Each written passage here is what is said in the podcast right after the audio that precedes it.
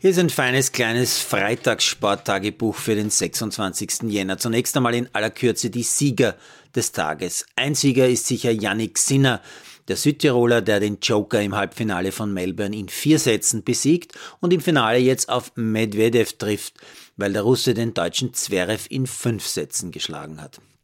Ein Sieger, auch David Gleischer, der bei der Rodel-Weltmeisterschaft den sogenannten Sprint im Einsitzer gewinnt, wobei sich die zwei Doppelsitzerpaare aus Österreich mit Silber und Bronze auch zumindest ein bisschen als Sieger fühlen dürfen.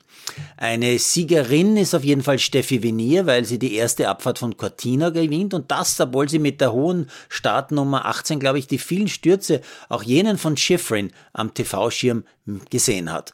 Irgendwie darf sich aber auch Schifrin so ein bisschen als Siegerin unter Anführungszeichen sehen, denn nach so einem Crash ohne ganz schwere Verletzung rauszugehen, das ist ein bisschen ein Sieg gegen die physikalischen Gesetze.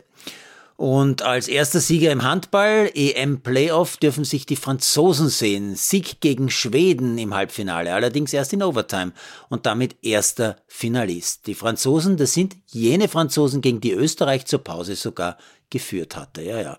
Und noch eine Info zum Handball. Äh, da war ja in den letzten Tagen auch immer die Rede von der möglichen Olympia-Qualifikation für Österreich, die etwas mit dem Afrikameister zu tun hat. Wenn nämlich Ägypten die Afrikameisterschaft gewinnt, dann rutscht Österreich noch in das Olympia-Qualiturnier und da schaut's gut aus. Im Halbfinale hat Ägypten heute gegen Tunesien gewonnen, spielt im Finale am Samstagabend gegen Algerien. Noch nicht als Sieger kann sich Stefan Kraft fühlen, aber als einer mit der Chance auf den Sieg. Am im ersten Flugtag äh, bei der Skiflug-WM am Kulm ist Kraft der einzige Österreicher, der gut mithält und als Zweiter und zwölf Punkten Rückstand auf den Slowenen Zeitsch noch alle Chancen hat. Ganz andere Beobachtung habe ich noch beim Skifliegen gemacht. Den Kameraflug hat ein junger Mann gemacht, den ich noch nie gehört und gesehen habe. Es ist Max Lienherr, ein Conti Cup Springer, wie ich herausgefunden habe.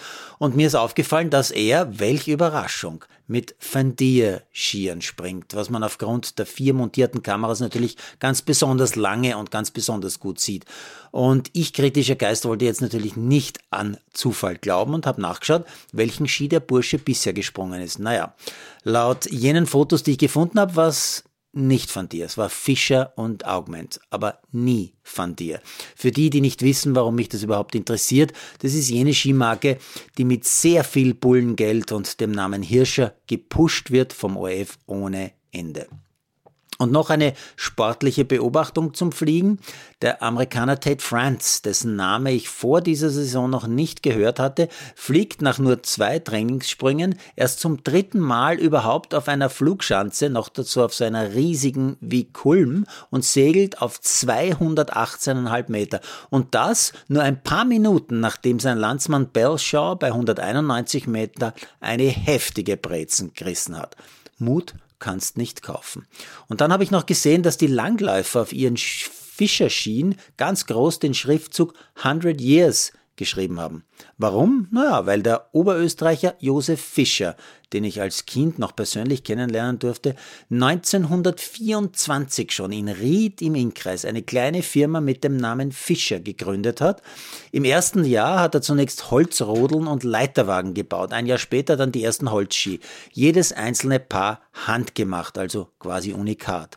Erst mehr als zehn Jahre später wurden die ersten Skier in Serie an Maschinen produziert, die Herr Josef Fischer selbst gebaut hatte. Das war ein echter österreichischer Skibaupionier. Ohne Geld, ohne Marketing, ohne fremde Hilfe. Produziert von Malderino Jesus.